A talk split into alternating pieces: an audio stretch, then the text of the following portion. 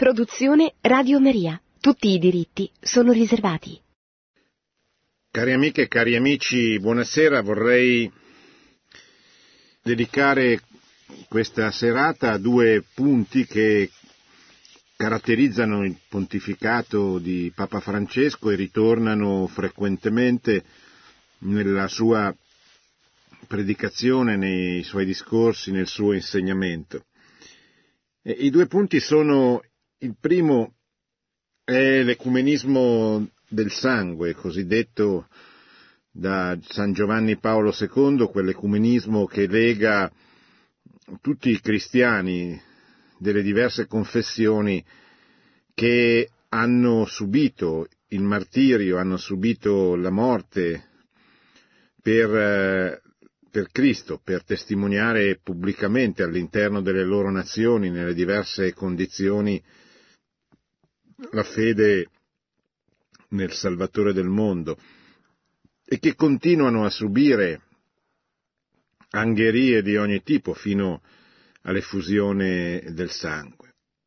Come sapete, la pienezza della fede cristiana, che viene insegnata e diffusa nella Chiesa Cattolica, non ci deve fare dimenticare che tutti coloro che professano Cristo, anche se non sono in piena comunione con il Vescovo di Roma, sono comunque dei testimoni a loro modo dell'importanza, della centralità della figura del Figlio di Dio, Salvatore del mondo.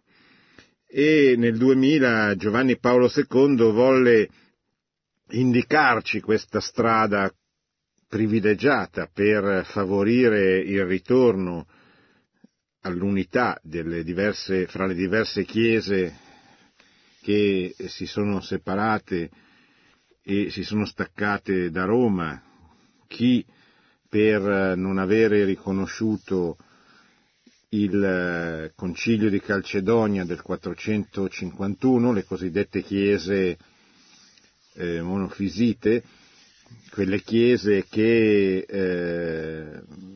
per opporsi all'eresia ariana che negava la natura divina di Gesù, presentandola come soltanto apparente, hanno rifiutato la professione di fede sancita dal Concilio di Calcedonia, che parla appunto di due nature, quella umana e quella divina, in Gesù Cristo, che sono presenti nella stessa persona del Salvatore. È una reazione, è un'eresia di reazione, se così possiamo dire, che venne portata avanti da questo monaco tradizionalista Eutiche, come lo definisce un grande studioso della storia della Chiesa e in particolare delle chiese orientali, Giorgio Fedalto, il quale Eutiche appunto volle così, per opporsi all'arianesimo, estremizzare questa contrapposizione fra le due nature, fino a sostanzialmente negare che fossero due, e cominciò così a parlare di una sola natura unificata in qualche modo. Da lì l'eresia, che oggi è abbondantemente superata nelle chiese che hanno rifiutato Calcedonia, sono differenze di natura dottrinale molto lievi, molto superabili, diciamo così, forse in qualche caso già superate negli accordi dottrinali che ci sono stati. Il vero problema, così come con gli ortodossi che sono separati dallo scisma del 1054, il vero problema è che ci sono 1500 anni nel caso delle chiese cosiddette monofisite, che hanno rifiutato il Concilio di Calcedonia, e 1000 anni nel caso delle chiese orientali di separazione, quindi i veri problemi sono di natura culturale e politica. È molto difficile l'accordo proprio perché sono passati secoli che hanno ulteriormente determinato abitudini culturali, legami politici nazionali da parte di queste chiese autocefale, che sono tutte chiese nazionali, che non hanno un punto di riferimento esterno e che quindi sono strettamente collegate, a volte hanno subito gravi persecuzioni, ma a volte subiscono gravi intromissioni e a loro volta si intromettono nella vita politica degli stati nazionali con i quali sono strettamente collegati. E questi sono i veri problemi che rendono molto difficile, molto più difficile di quello che potrebbe essere da un punto di vista dottrinale, il ritorno all'unità, che è l'obiettivo dell'ecumenismo, cioè di questo tentativo in atto ormai da oltre mezzo secolo da parte delle diverse confessioni cristiane di ricercare un'unità che permetta di superare lo scandalo della divisione, che è un gravissimo scandalo che rende molto più difficile l'apostolato, la testimonianza della verità, in un mondo che ci guarda, ci vede divisi e che quindi comincia ad avere nei nostri confronti un atteggiamento critico, un atteggiamento dubitativo. Dice: ma come, questi ci parlano di unità, ci parlano di verità e poi sono divisi nel presentarsi al mondo. Molto diverso è invece il dialogo per ritrovare l'unità con il mondo protestante, dal quale ci dividono certamente anche 500 anni di storia ormai, ma dal quale ci dividono molti punti dal punto di vista dottrinale molto più difficili da ricomporre. C'è tutta una diversità sulla dottrina dei sacramenti, sull'Eucarestia, sulla liturgia, sulla filosofia e la teologia, cioè questo pessimismo radicale del protestantesimo, questo rifiuto di concepire la mediazione della Chiesa, eccetera. Ecco, il Papa, sulla scia di Giovanni Paolo II, che appunto nel 2000 lanciò questa idea dell'ecumenismo del sangue, l'ecumenismo dei martiri, ha ripreso questa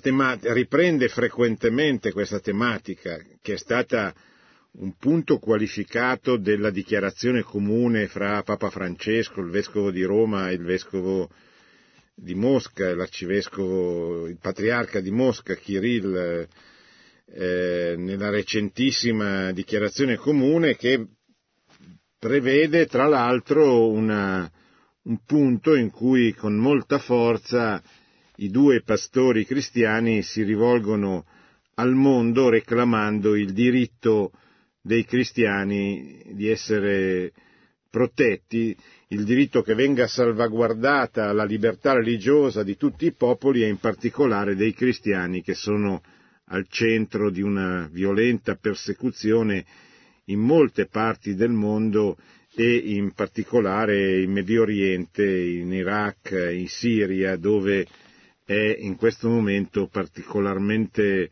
violenta la persecuzione contro i cristiani, che sono costretti a milioni a scappare dalle loro terre. Ma senza dimenticare la Nigeria, senza dimenticare il Pakistan. Ricordo che domani a Milano sarà presente, invitato da Aiuto alla Chiesa che soffre, con la collaborazione di Alleanza Cattolica, il presidente della conferenza episcopale pakistana e arcivescovo di Karachi, Monsignor Joseph Kutz, che parteciperà al Rosetum a un incontro che si terrà alle 18:30 sul tema di Shahbaz Bhatti, che è il grande ministro pakistano cattolico assassinato alcuni anni fa, di cui è in corso il processo di beatificazione e di cui spesso avete sentito parlare attraverso la testimonianza del fratello che è frequentemente in Italia, Paul Bhatti.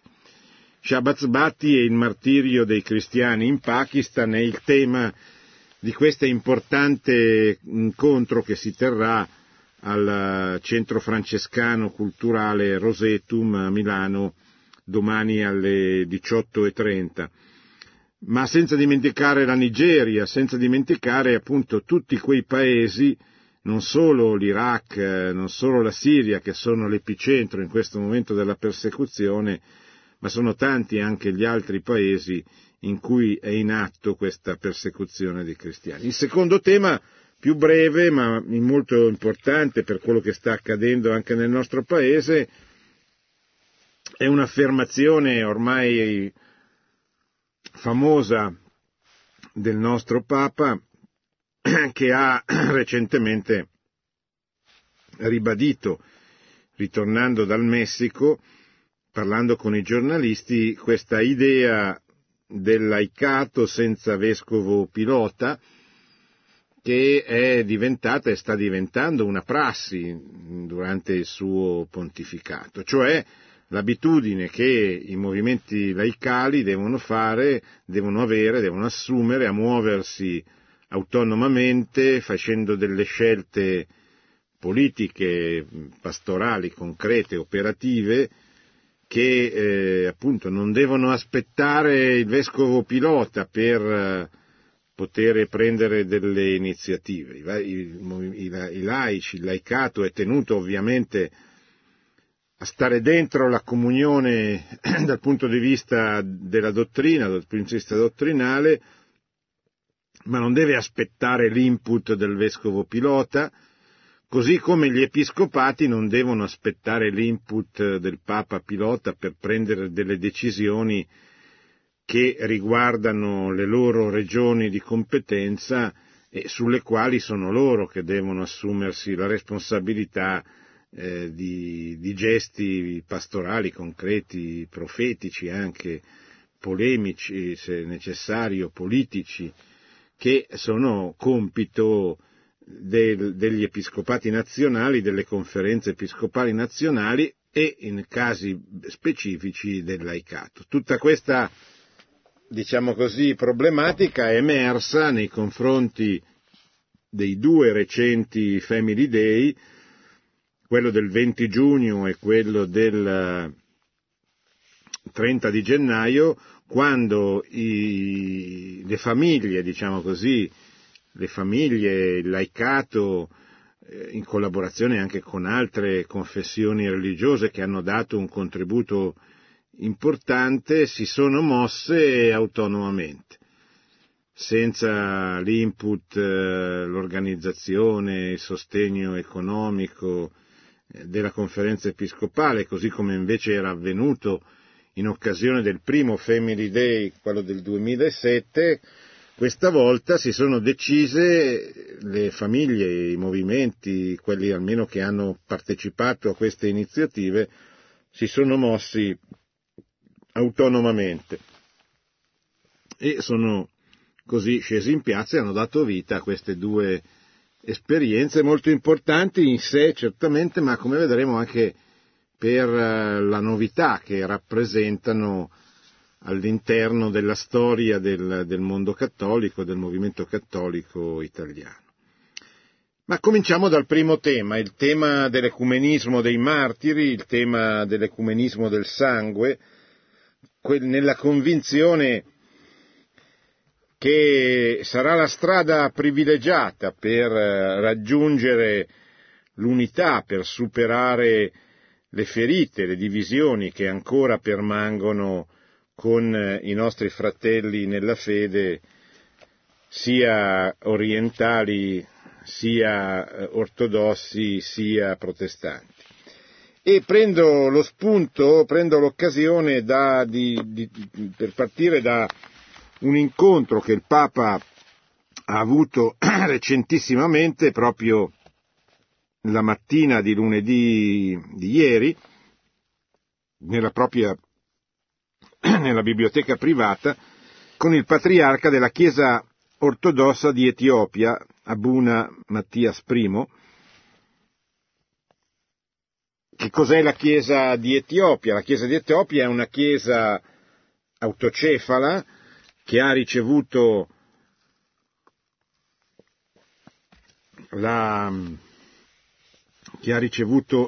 diciamo,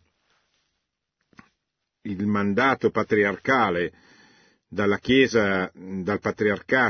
patriarca della Chiesa di Alessandria d'Egitto, non molti anni, se non ricordo male, da una cinquantina di anni, ed è una Chiesa, come si dice, monofisita, una Chiesa che è diventata autocefala, legandosi alla Chiesa di Alessandria dopo il rifiuto di accettare l'insegnamento del Concilio di Calcedonia del 451, appunto, circa le due nature di Cristo in una sola persona. È una Chiesa, come tutte le Chiese, autocefala, cioè nazionale, che riguarda il popolo dell'Etiopia, ha una cinquantina di milioni di fedeli, ha conosciuto lunghi secoli di persecuzione. Intanto tutto il periodo della dominazione araba, la Chiesa di Etiopia si è convertita attraverso la conversione del proprio re all'inizio, proprio nel secondo secolo, nel 100 e qualche cosa, salvo poi diventare proprio una nazione cristiana con la conversione nel V secolo e del re e di tutta la popolazione. Una figura di riferimento è il primo patriarca, che sarà San Frumenzio. San Frumenzio era un monaco che viene anche riconosciuto e pregato come santo dalla Chiesa cattolica. Era un monaco che ricevette il mandato episcopale, diciamo così, per guidare la Chiesa di Etiopia dal patriarca della Chiesa di Alessandria d'Egitto. Questa Chiesa, dicevo, ha subito lunghi anni, secoli di persecuzione. La presenza araba, intanto la presenza islamica, che come sapete ha spazzato via le comunità cristiane che erano presenti in tutto il Medio Oriente fin dall'inizio della storia del cristianesimo. I cristiani sono subito lì, quando sono usciti da Gerusalemme, hanno lasciato la Palestina. Ad Antiochia, per esempio, per la prima volta, dicono gli Atti degli Apostoli, i cristiani vennero chiamati con il loro nome. Ma Antiochia, Alessandria d'Egitto, tutti i paesi limitrofi sono stati i primi ad essere evangelizzati, ma anche hanno subito l'impatto violento della diffusione dell'Islam,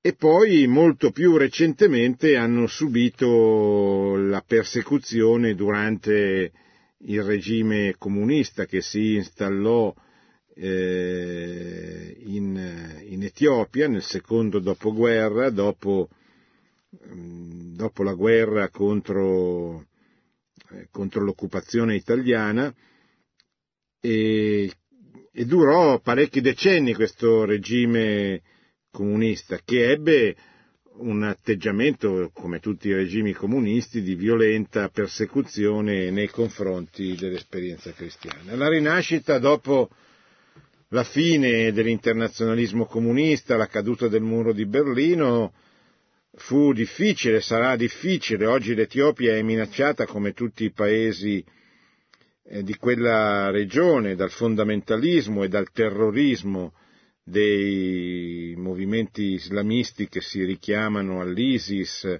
o ad Al-Qaeda, cioè a queste esperienze di terrorismo islamista. Ma vediamo le parole del Papa.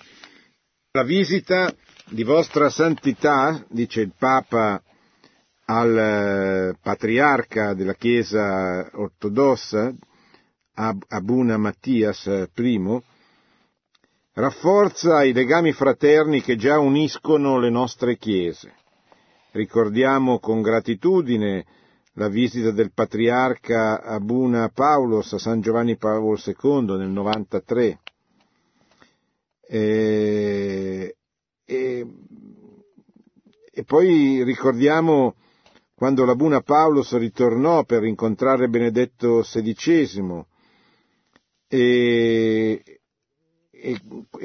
invitandolo a partecipare come ospite speciale all'Assemblea per l'Africa del Sinodo dei Vescovi. Questo senso di condivisione ecclesiale, dice Papa Francesco, è stato evidente anche nel 2012 in occasione dei funerali di Sua Santità Abuna Paulos, che era quando la Santa Sede era rappresentata da una delegazione. Nel 2004 la Chiesa Cattolica e le Chiese ortodosse orientali hanno cercato insieme di approfondire la loro comunione attraverso il dialogo teologico portato avanti dalla Commissione Internazionale Congiunta. Siamo felici di constatare, dice il Papa, la crescente partecipazione della Chiesa ortodossa etiope, che si chiama anche Tevaedo, a questo dialogo. Nel corso degli anni la Commissione ha esaminato il concetto fondamentale di Chiesa Comunione, intesa come partecipazione alla comunione tra Padre, Figlio e Spirito Santo. E in tal modo abbiamo scoperto che abbiamo quasi tutto in comune. Attenzione, una sola fede, un solo battesimo, un solo Signore e Salvatore Gesù Cristo. Siamo uniti in virtù del battesimo che ci ha incorporati nell'unico corpo di Cristo. Siamo uniti grazie ai vari elementi comuni delle nostre ricche tradizioni monastiche e di pratiche liturgiche. Siamo fratelli e sorelle in Cristo. Come è stato più volte osservato, ciò che ci unisce è molto più grande di ciò che ci divide. Sentiamo vere per noi, dice il Papa, le parole dell'Apostolo Paolo: se un membro soffre, tutte le membra soffrono insieme. E se un membro è onorato, tutte le membra gioiscono con lui. Le sofferenze condivise hanno fatto sì che i cristiani, altrimenti divisi in molti aspetti, si avvicinassero maggiormente gli uni agli altri. Nello stesso modo in cui lo spargimento del sangue dei martiri è diventato il seme di nuovi cristiani nella Chiesa primitiva, oggi il sangue di così tanti martiri appartenenti a tutte le chiese diventa seme dell'unità dei cristiani. I martiri e i santi, dice Papa Francesco, i martiri e i santi di tutte le tradizioni ecclesiali sono già una sola cosa in Cristo. I loro nomi sono scritti nell'unico martirologium della Chiesa di Dio.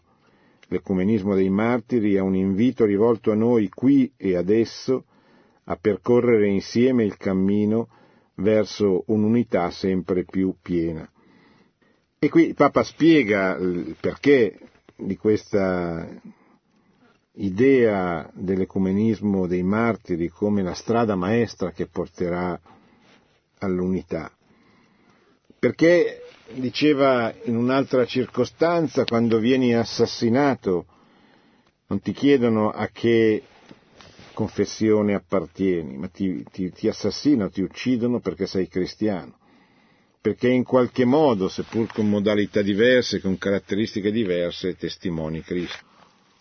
E allora noi dobbiamo prendere sul serio queste parole, cercare di rifletterci, di fare seguire a queste parole le nostre preghiere, perché veramente credo che si possa dire che con le chiese, con la Chiesa di Mosca, con le chiese ortodosse, dopo l'incontro che non c'era mai stato in 1000 anni fra il vescovo di Roma e il patriarca Kirill è molto vicino, o perlomeno è molto più vicino di prima. Così come l'incontro, la riunificazione, l'unità con le chiese monofisite, le chiese che rifiutano Calcedonia, è ancora teoricamente più facile, più vicino quindi. Sono state fatte delle dichiarazioni comuni dal punto di vista teologico, dottrinale, molto importanti. Credo che basti un ultimo sforzo che avrebbe, se raggiungesse il suo scopo, avrebbe un impatto enorme, io credo, su tutti i cristiani di tutte le confessioni sparsi nel mondo, perché dimostrerebbe loro quanto diventerebbe forte e significativa la testimonianza dei cristiani uniti e quanto sarebbe così apologeticamente efficace, oltre che giusta in sé, questa riunificazione, che non deve sacrificare la dottrina, non deve sacrificare la verità evidentemente, ma deve essere il frutto della volontà di unificarsi. Vedete, l'ecumenismo anzitutto ha bisogno della volontà del cuore dei cristiani che si devono riunificare. Lo desidero veramente. Poi è chiaro che ci sono strade sbagliate, la strada che relativizza la verità, che cerca un accordo per il gusto di fare un accordo, mentre ogni accordo deve essere rispettoso del patrimonio di verità del cristianesimo, cioè che Cristo è la via, la verità e la vita, e che certe verità non possono assolutamente essere messe da parte. Le modalità, pensate al primato del Vescovo di Roma, Giovanni Paolo II disse è una prerogativa che non può essere eliminata, perché è nella storia, è nel Vangelo. Possiamo accettare dei suggerimenti, diteci voi, come il primato del Vescovo di Roma può essere incarnato concretamente, rispettandone il primato, rispettando un primato non solo di onore ma anche di giurisdizione.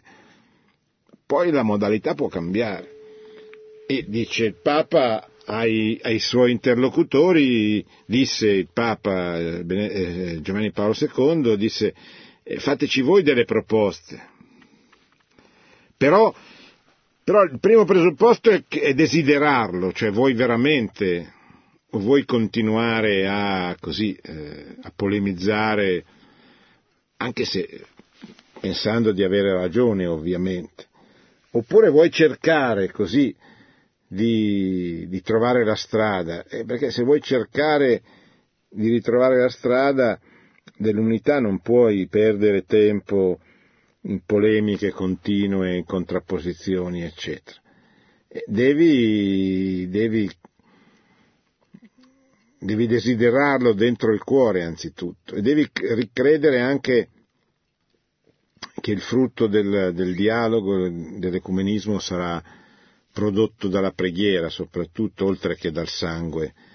Non sarà tanto la discussione teologica, non saranno tanto gli incontri bilaterali eccetera, saranno i fatti della storia, magari la persecuzione stessa, che ci costringerà ad un esame di coscienza e ci costringerà a mettere l'unità, la riunificazione al centro dei nostri obiettivi.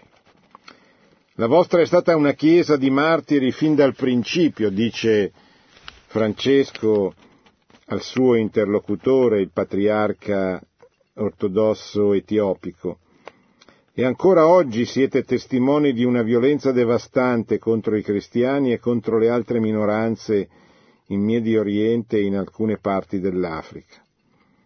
Non possiamo esimerci dal domandare ancora una volta a coloro che reggono le sorti politiche ed economiche del mondo di pronunciare una coesistenza, di promuovere una coesistenza pacifica basata sul rispetto reciproco e sulla riconciliazione, sul mutuo perdono e sulla solidarietà.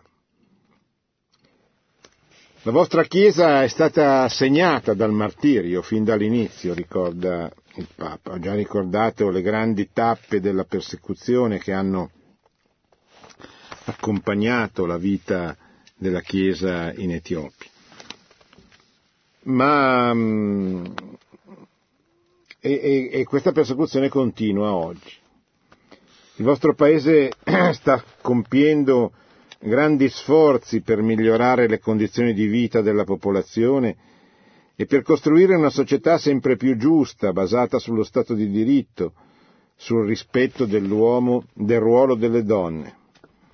Ricordo in particolare il problema della mancanza di acqua, un problema drammatico dalle parti dell'Etiopia. Vi è ampio spazio per la collaborazione tra le chiese a favore del bene comune e della salvaguardia del creato, e non dubito della disponibilità della Chiesa Cattolica di Etiopia a lavorare insieme alla Chiesa Ortodossa Tevaedo, che Vostra Santità presiede. Santità, cari fratelli, dice Papa Francesco, è mia fervida speranza che da questo incontro prenda avvia un nuovo impegno di fraterna amicizia tra le nostre chiese. Siamo consapevoli che la storia ha lasciato un fardello di dolorosi malintesi e di diffidenza. Stare 1500 anni senza parlarsi, senza momenti significativi di comunione e di condivisione, è veramente il grande problema, il grande ostacolo. Siamo consapevoli che la storia ha lasciato un fardello di dolorosi malintesi e di diffidenza, per il quale chiediamo il perdono e la guarigione di Dio. Preghiamo gli uni per gli altri, invocando la protezione dei martiri e dei santi, su tutti i fedeli affidati alle nostre cure pastorali.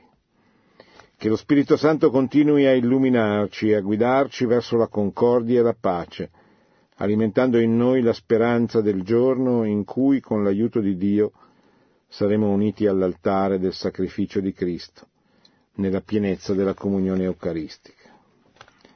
Prego Maria, Madre di Misericordia, per ciascuno di voi, con parole tratte dalla vostra bella e ricca tradizione liturgica. O Vergine sorgente della fonte della sapienza, irrigami con il fiume del Vangelo di Cristo, Figlio tuo, e difendimi con la sua croce. Coprimi con la sua misericordia, cingimi con la sua clemenza, rinvigoriscimi con i suoi unguenti, circondami con i suoi frutti. Amen. Veniamo adesso, prima di lasciare la parola a voi, ascoltatori, veniamo al secondo tema che avevo annunciato brevemente all'inizio. Sarò molto più breve. Il secondo tema è un tema caratteristico della pastorale, diciamo così, che prende avvio con i grandi pontificati in cui il laicato venne, ritornò ad essere punto fermo, importante della vita della Chiesa. E bisogna risalire così un po' alla Rivoluzione francese per capire come il laicato ritornò in scena dopo la fine degli stati dei regni cristiani, quando il laicato era rappresentato da coloro che vivevano la vita degli stati a diverso titolo, politico, militare o intellettuale, eccetera. Tutto questo venne a mancare, venne a finire con la Rivoluzione francese, con la laicizzazione degli stati, e la Chiesa dovette riorganizzarsi, ritrovandosi come un soggetto accanto in competizione con altri soggetti ideologici, con i partiti che prima non c'erano, rappresentanti delle diverse ideologie, il liberalismo, il nazionalismo, il socialismo, il comunismo, il fascismo, eccetera. Questo comportò che la Chiesa dovette darsi una struttura laicale che prima non era necessaria, o comunque non era così necessaria. Prima della rivoluzione c'erano le confraternite, c'erano associazioni, realtà laicali che però avevano compiti specifici, limitati, appunto di carattere devozionale prevalentemente, eccetera. Ma dopo la rivoluzione nei rispettivi paesi il laicato dovette assumere un ruolo sempre più importante, sempre più militante. Nacquero così appunto i movimenti cattolici. E in particolare nel nostro paese non possiamo non citare il venerabile Pio Bruno Lanteri, che fu il fondatore della prima associazione laicale che si chiamava Amicizia Cristiana durante l'epoca della persecuzione napoleonica e poi cattolica dopo la restaurazione, quando poté operare alla luce del sole. Ma poi il primo grande movimento sarà dopo la costituzione della Società della Gioventù Cattolica Italiana, l'Opera dei Congressi, che sarà un grande movimento che accompagnerà la storia italiana dal 1874 al 1904, un movimento rappresentato dalle diverse associazioni, dai diversi gruppi, dalle diverse realtà del mondo cattolico di allora, che rappresentava il paese reale della nazione, opposto, in contrapposizione, spesso perseguitato dal paese legale, cioè da chi deteneva il potere legislativo, il potere economico, il potere giudiziario, dall'esercito, dalla burocrazia, eccetera, che erano tutte realtà al governo che si contrapponevano al mondo cattolico, che anche attraverso l'opera dei congressi stava organizzando appunto il paese reale. Venne poi il periodo del fascismo, non senza un episodio importantissimo, il cosiddetto patto Gentiloni, quando i cattolici ebbero il placet del Papa di partecipare alle elezioni, e elessero con il loro voto determinante 228 deputati moderati, conservatori, in opposizione alla grande avanzata, pericolosa avanzata del movimento socialista, del Partito Socialista, che si era ufficialmente costituito come tale per la prima volta a Genova nel 1891. Dopo il fascismo venne la stagione della Democrazia Cristiana, cioè di un partito sempre più slegato dal mondo cattolico, sia dal laicato, sia dalla gerarchia, spesso in contrapposizione con essa. Un partito però di notabili, che ebbe il ruolo che poté avere soprattutto dopo la grande vittoria elettorale del 18 aprile del 1948, grazie alla presenza, all'organizzazione dei cosiddetti comitati civici fondati dall'allora dirigente dell'Azione Cattolica, poi diventerà presidente nazionale, Luigi Gedda, che in poche settimane, con l'input, con l'avvallo del Papa, del servo di Dio, del venerabile Pio XII, li organizzò affinché dessero un contributo importante, che poi diedero effettivamente alle elezioni del 18 aprile, permettendo alla Democrazia Cristiana di vincerle con largo margine di vantaggio sul fronte socialcomunista. È interessante questa esperienza, perché è un'esperienza di mediazione tra la fonte dei valori, dei principi, che è la Chiesa e il suo Magistero, e l'esperienza direttamente partitico-politica, che appunto era la Democrazia Cristiana. I comitati civici svolsero questa funzione di cerniera che contribuì a costruire un tessuto, un'identità culturale, una cultura politica che mancava e che era il retroterra culturale necessario affinché i voti rimanessero, fossero voti identitari, fossero voti non emotivi, non legati a un'intenzione di potere o un'ambizione di potere o a una necessità o a una paura, ma fossero voti convinti, cioè di un'appartenenza non tanto partitica, ma proprio di un'appartenenza ideale a una visione del mondo che si sforzava di diventare cultura e poi di proporre attraverso la politica la costruzione di una civiltà. Tutto questo andò avanti fin quando la Democrazia Cristiana conobbe il progressivo peggioramento della propria identità con il passare degli anni, dei decenni, non solo permise, non solo non si oppose, ma in qualche caso battezzò e vide con favore il processo di scristianizzazione dell'Italia con l'introduzione delle leggi sul divorzio, sull'aborto, sulla droga, complice in qualche modo la Democrazia Cristiana.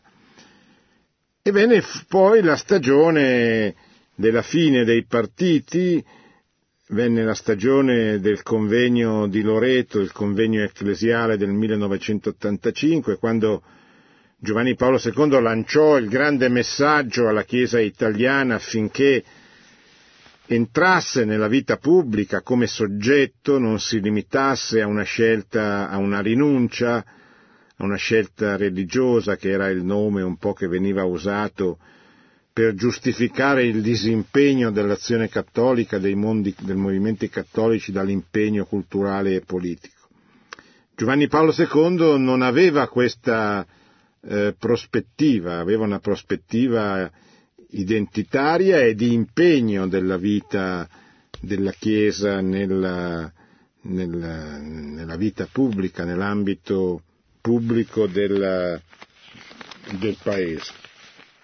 E così nacque quel periodo segnato, caratterizzato dalla presenza del cardinale Ruini, interprete fedele di Giovanni Paolo II, di Benedetto XVI, alla guida della Conferenza Episcopale Italiana, che vide la Chiesa protagonista, anche se una Chiesa ormai minoritaria, certamente, ma una minoranza forte, una minoranza capace di far sentire la propria presenza, capace ancora di essere presente con una proposta visibile, concreta, dentro la vita pubblica nel Paese, dentro questa società plurale, come dice il mio arcivescovo, una società plurale perché segnata dalla presenza di diverse concezioni del mondo che sono alternative l'una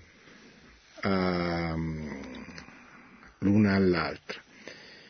E poi è venuta appunto la stagione di Papa Francesco. Papa Francesco che dice: io sono il Papa di tutti, non mi occupo di quello che avviene nel Parlamento italiano, non so bene di quali leggi si stia parlando, ho chiesto agli episcopati nazionali, in particolare a quello italiano, incontrandolo per la prima volta, di farsene carico lui.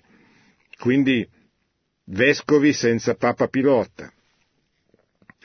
Ma poi ho anche chiesto, dice, ai laici di muoversi, di impegnarsi, di non essere timidi nella vita, come dire, di essere presenti nella vita pubblica, ma senza invocare per muoversi il vescovo, senza poi lamentarsi della sua assenza, ma assumendosi la propria responsabilità di essere presenti, di avere una proposta chiara, pubblica, e di seguirla coerentemente. Qui è nato il Family Day del 20 giugno e poi quello del 30 gennaio. È un esperimento importante, è un esperimento che ha dei pro e dei contro, come tutte le cose, ma che certamente ha grande vantaggio di restituire, o anzi di attribuire al laicato una funzione, un'importanza che non ha ancora avuto nella storia del movimento cattolico. Una declericalizzazione, una libertà dei laici di impegnarsi, di intervenire, di essere fedeli all'insegnamento, ma autonomi, intraprendenti nel modo di portare l'insegnamento nella vita concreta, nella vita pastorale, nella vita di tutti i giorni. E quindi questa assenza del vescovo pilota è una novità che poi, come tutte le novità, andrà giudicata sulla base dei decenni per vedere che risultati avrà dato, ma certamente ha già dato il risultato di portare in piazza più gente di quella che ci fu nel 2007, come testimoniano le fotografie dall'alto, e soprattutto di avere restituito a molti italiani osservatori la speranza che ci possa essere un futuro, che il mondo non sia finito sotto l'arroganza di questo potere legislativo parlamentare che abbiamo, che umilia il Parlamento, come è avvenuto in occasione della votazione sulle unioni civili, quando il capo del governo ha letteralmente umiliato il Parlamento di una repubblica parlamentare, impedendo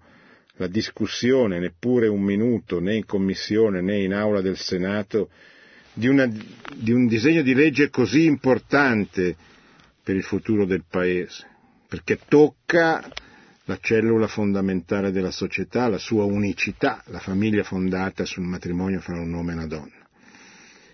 E in nome di un'arroganza difficilmente, che a memoria d'uomo non si ricorda, forse bisogna ritornare a Mussolini all'inizio degli anni '20, a questa aula sorda e grigia, per avere un episodio di così violenta e arrogante umiliazione del Parlamento.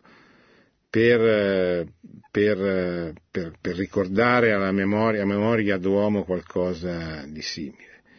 E quindi il laicato che crede nella famiglia, che crede che la famiglia sia la cellula fondamentale della società, giustamente non è stato e non può stare inerte, non può assistere senza affermare il proprio diritto non soltanto a dire che la famiglia è la cellula fondamentale della società fondata sul matrimonio fra un uomo e una donna per sempre, ma non può neanche tacere di fronte a questo grande rischio che la libertà e la democrazia, cioè la libertà delle istituzioni, oltre che delle famiglie, degli uomini e delle donne, corre il rischio di subire il nostro Paese in questi prossimi mesi, alla vigilia di una importante consultazione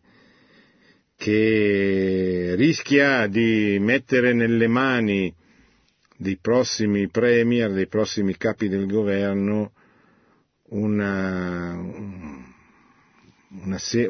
repubblica completamente diversa da quella che alla fine della seconda guerra mondiale era stata costruita, che era una repubblica, proprio per evitare gli eccessi di autoritarismo del fascismo, era una repubblica fatta di pesi e di contrappesi, che come tutte le cose umane aveva i suoi pro e i contro, ma che oggi conosce un progetto di riforma che negherebbe, eliminerebbe questi contrappesi e quindi rischierebbe di affidare al prossimo capo di governo una macchina che controllerà, che dipenderà quasi esclusivamente soltanto da lui, con il grande rischio per la nostra libertà, oltre che per quei principi fondamentali del bene comune che l'attuale governo ha già dimostrato di volere umiliare, di volere rifiutare, di volere mettere da parte o comunque di ridimensionare.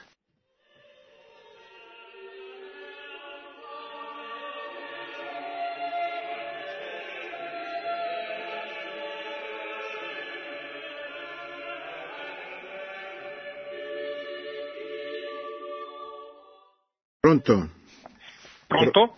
Prego, è in linea. Buonasera. Professor Invernizzi, sono Marco da Roma. Sì, buonasera Marco. Volevo ringraziarla per quella anche rapida carrellata che ha fatto sull'evoluzione italiana, della società anche italiana, della DC, eccetera.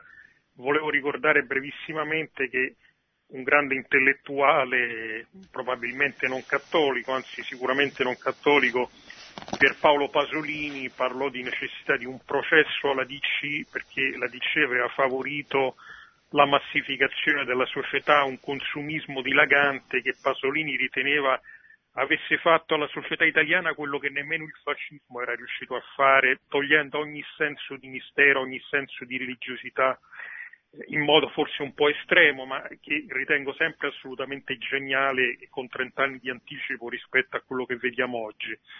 Volevo chiederle però se nonostante questo la Chiesa non abbia oggi una grande opportunità, perché allo stesso tempo noi abbiamo di fronte una missione di evangelizzazione della quale lei spesso parla, di apostolato, ma che è anche missione antropologica, perché ormai l'umanità si trova non tanto e non solo a chiedersi se esiste Dio e chi è Dio, ma a chiedersi chi è l'uomo e cos'è la dignità dell'uomo. Proprio un brevissimo flash, il mercato ormai è talmente dilagante che quando pensavamo che con la fine del comunismo tutto si sarebbe risolto, abbiamo plasticamente un dirigente comunista, di cui non faccio nemmeno il nome, molto noto, che è andato negli Stati Uniti pagando più di $100.000 praticamente per acquistare un bambino da dividere con il proprio compagno. In secondo luogo, paesi che una volta erano comunisti, erigere barriere, erigere muri, la Polonia, l'Ungheria, e infine l'attuale dirigente di Facebook che ha versato dei contributi per una società che vorrebbe replicare l'intelligenza umana, il pensiero umano, probabilmente per scopi commerciali. Quindi ecco, di fronte a tutto questo, soprattutto l'esempio del dirigente che si dichiara comunista e poi fa di queste cose, la Chiesa non ha la grande opportunità di dire contemporaneamente chi è Dio e chi è l'uomo. Grazie. Beh, praticamente è quello che ha fatto Giovanni Paolo II nella sua prima enciclica, la Redemptor hominis, quando ha ricordato che la via della Chiesa è contemporaneamente la via del primato di Dio e del primato dell'uomo, che la contrapposizione che c'è tra l'antropologia che mette al primo piano l'uomo e la teologia che mette al primo piano Dio è una contrapposizione priva di fondamenti, senza fondamenti, cioè la Chiesa mette davanti a sé, serve l'uomo perché è innamorata di Dio e rende gloria a Dio perché vuole il bene dell'uomo, quindi le due cose vanno sempre insieme. E quindi anche quello che diceva lei, che presuppone un grande equilibrio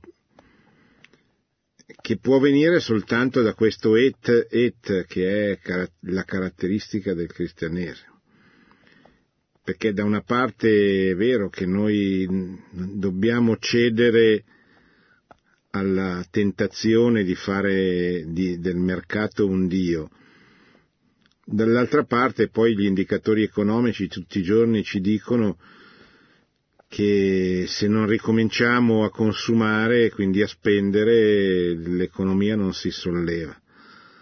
E allora dove sta l'equilibrio? L'equilibrio sta, nello spendere senza fare di questa spesa una divinità, senza diventare dei succubi del mercato, senza avere quelle forme di patologia da consumismo che si dice avesse la moglie di quel grande calciatore che andava spesso a spendere nei pomeriggi nelle vie del centro di Milano, in via Monte Napoleone, quel calciatore inglese Beckham, che aveva appunto, io non so se sia vero, l'ho letto sui giornali, cioè quanta gente che oggi è vittima del consumismo, ma quanta gente oggi è vittima della mancanza del consumismo, che sega posti di lavoro, che toglie possibilità di...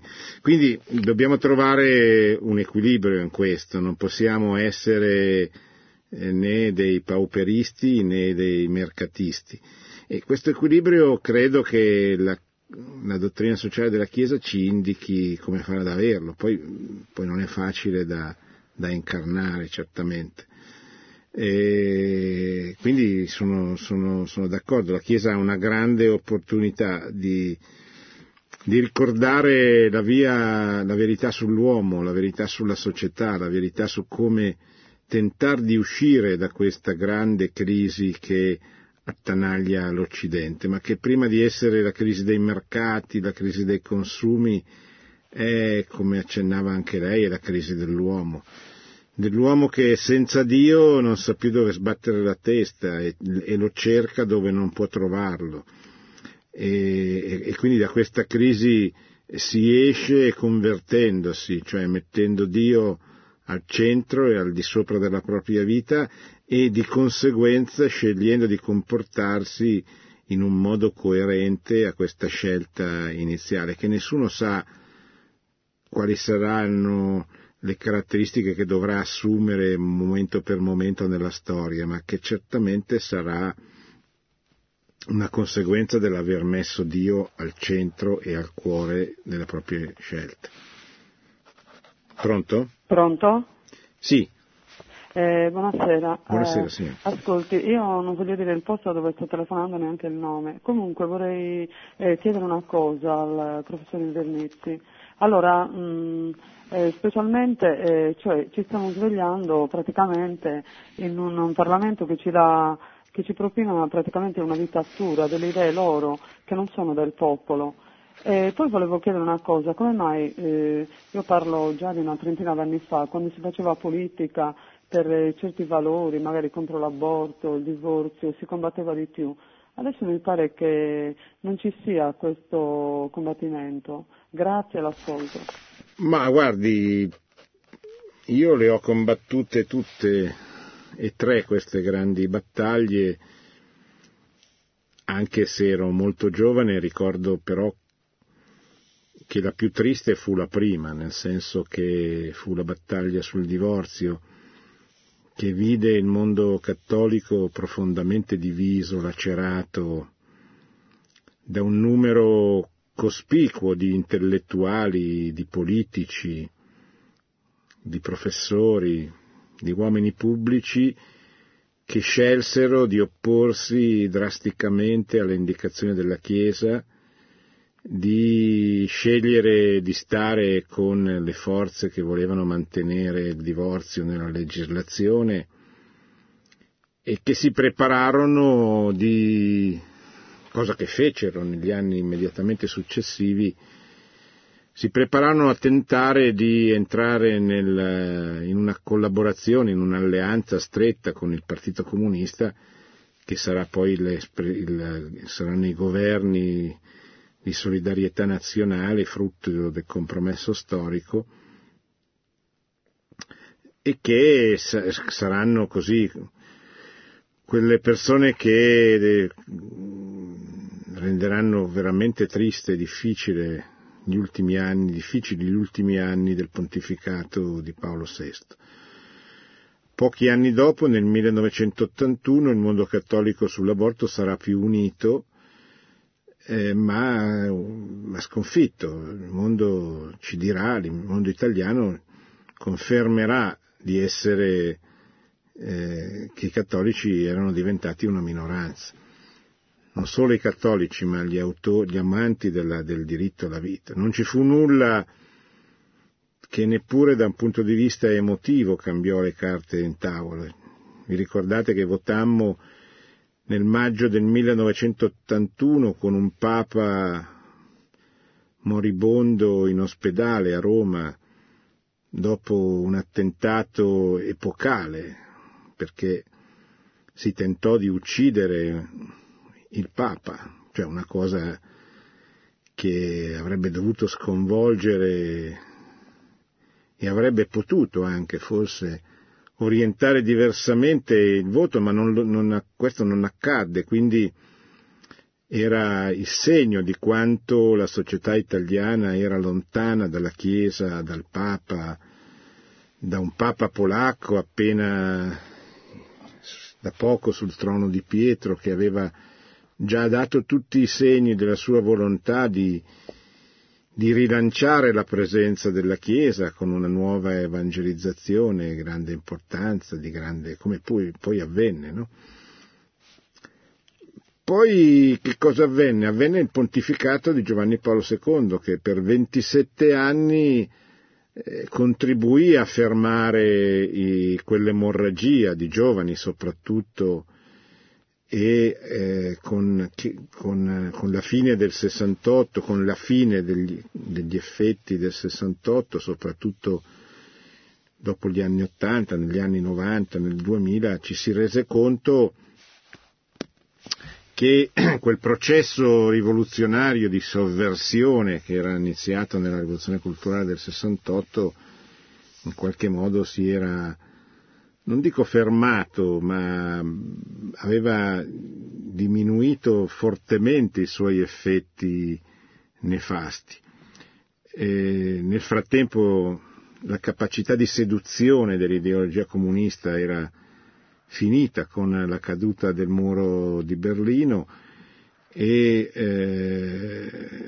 la Chiesa ritornò ad avere una grande chance missionaria come ce l'ha oggi, cioè per dare corpo alla seconda evangelizzazione dell'Europa, a una nuova evangelizzazione di questi antichi paesi di tradizione cristiana. Poi vennero altre cose, avvenne l'attacco durante il pontificato di Benedetto XVI, con il pretesto della pedofilia, che era un pretesto reale, cioè drammatico, scandaloso, però venne giocato per colpire la Chiesa e le chiese, soprattutto in alcune nazioni del mondo occidentale, per lasciare un segno e indebolirle così gravemente. Ed eccoci qui a quello di oggi. Quindi non direi che la situazione allora era migliore,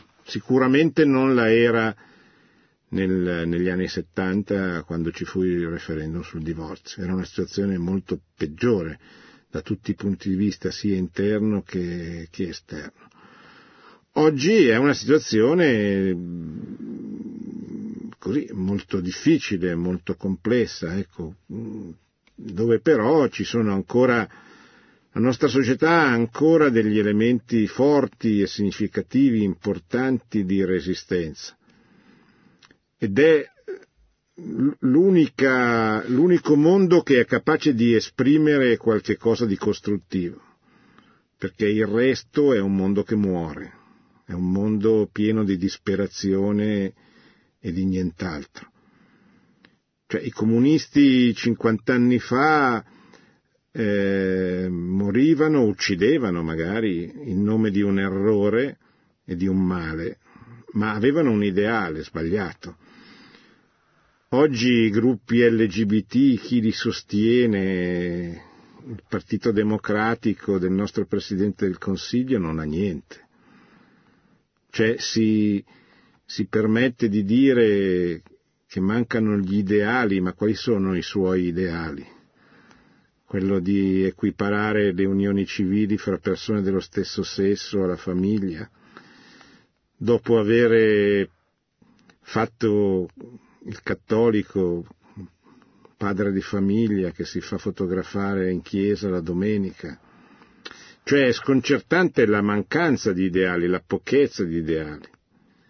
E oltretutto queste forze, questi questi ambienti sono destinati a morire non solo perché non hanno ideali, ma perché non fanno figli, non mettono al mondo coloro che continueranno l'esperienza. Cioè, è chiaro che le unioni civili è il segno di una resa di fronte alla volontà di fare una famiglia che con i figli possa garantire il futuro di un paese, ecco.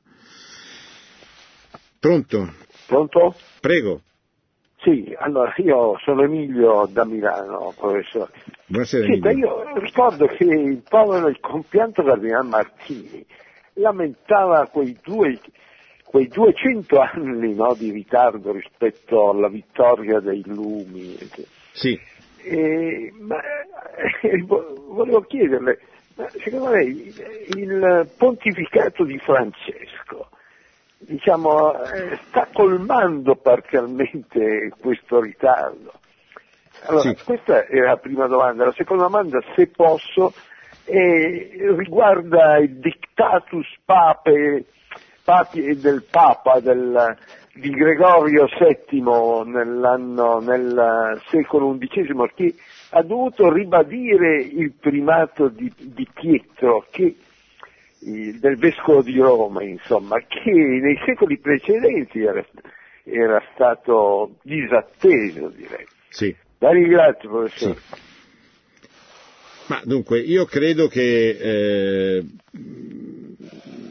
non so, il ritardo a cui si riferiva il Cardinal Martini, non credo che mi trovi d'accordo. Lui penso che avesse in mente che la Chiesa era in ritardo rispetto a come il mondo, il pensiero del mondo si stava sviluppando. Io credo che la Chiesa sia in ritardo nell'opporsi a questo, nell'opporsi in maniera adeguata, efficace al pensiero che si è sviluppato nel mondo nel corso di questi 200 anni. Cioè, la Chiesa ha la possibilità di lanciare una seconda evangelizzazione, come sta evangelizzando per la prima volta con grande successo l'Africa e l'Asia, ma ha la possibilità di rievangelizzare la modernità dell'Europa, l'Europa che esce dalla modernità, con possibilità anche di successo, anche se noi dobbiamo essere molto liberi dal successo, dall'esito, perché siamo cristiani, cioè dobbiamo fare con molta leggerezza il nostro apostolato. Dipende da Dio. Dio saprà che cosa fare dei nostri sforzi, del nostro lavoro, ma certamente dobbiamo evangelizzare la cultura, che è quella che è stata scristianizzata, cioè dobbiamo penetrare dentro il corpo sociale, mettere nel cuore degli uomini l'amore per la ricerca della verità, per la ricerca di tutti quei principi che sono oltraggiati dal pensiero moderno e postmoderno. La Chiesa è in ritardo sicuramente anche sul modo di fare questo. Però io, da questo punto di vista, vengo alla seconda domanda, vedo con grande favore i messaggi forti di Papa Francesco, perché ci dà delle chiavi di intervento nella missione per la seconda evangelizzazione, quando ci insegna, per esempio, l'insistenza della tenerezza, come faceva Benedetto, come faceva Giovanni Paolo II, seppure con stili diversi. La tenerezza oggi è indispensabile. L'uomo disperato che noi incontriamo tutti i giorni uscendo di casa è un uomo che ha bisogno di tenerezza, ha bisogno di carezze, ha bisogno di amicizia, ha bisogno di qualcuno che gli metta una mano sulla spalla e gli dica: ricordi che c'è qualcuno che ti vuole bene, che ti aspetta, che è morto per te, che si è sacrificato per te. Cioè, nel mondo in cui si stanno sgretolando tutte le forme di relazione, a cominciare da quelle elementari della famiglia, della dimensione padre-figlio, madre-figlia, della stessa dimensione dell'amore che non tiene più perché è diventato un amore egoista in cui si cerca nell'altro il soddisfacimento del proprio corpo e basta. E noi la tenerezza, l'amore, la misericordia con cui il padre guarda i suoi figli, noi dobbiamo testimoniarla, questa è vincente, questa è l'arma che trasformerà il mondo per la seconda volta. Dobbiamo imparare ad usarla, dobbiamo volere usarla, dobbiamo metterla in circolazione nel mondo come non mai. Pronto? Pronto? Sì, prego, mi dica. Intanto complimenti per la sua trasmissione e per questo carisma nel porgere le questioni. Io mi riferisco in particolare, vado subito al sodo, ai problemi attuali, quello della stepchild adoption e dell'utero in affitto. Sono problemi grossi che ne coinvolgono tantissimi altri. Ecco, ad evidenza, come dice sempre lei, occorre l'impegno di tutti, coloro che sono contro queste aberrazioni, sia cattolici che non cattolici. Quindi è un mondo in uscita e tutti dobbiamo contribuire con la nostra parte. Ecco, io questo però non lo vedo in contrapposizione a un impegno diretto anche delle istituzioni. Ha fatto riferimento lei anche a questo problema dei vescovi pilota, preti pilota, non pilota, eccetera.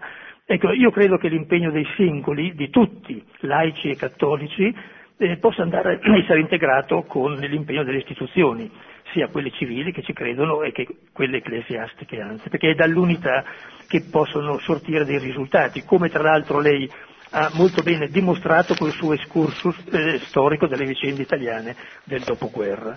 Ecco, grazie, sì. L'ascolto per radio. Sì, grazie. Io solo per dire che io non dicevo che non debba esserci questa unità, dicevo soltanto che l'operatività di intervento del laicato ha raggiunto con le due manifestazioni del Family Day un'autonomia che è anticipata dal Magistero, per esempio, del Concilio Vaticano II, l'Apostolica Macatuositatem o della Christi Fideles Laici, però non era ancora realizzato. Oggi i laici che decidono di scendere in piazza per difendere la famiglia lo possono fare autonomamente, non hanno bisogno di chiedere il permesso, l'input della conferenza episcopale. Questo è un bene perché dà libertà, perché non coinvolge la gerarchia in battaglie civili, politiche che spettano al laicato, eccetera. Questo poi non significa che la gerarchia e i vescovi non debbano dire la loro, non debbano intervenire, ma devono farlo su un altro piano, non tanto operativo quanto dottrinale e di indicazione riguardo ai principi. Grazie, buonanotte, buon proseguimento con la trasmissione di Radio Maria. Produzione Radio Maria. Tutti i diritti sono riservati.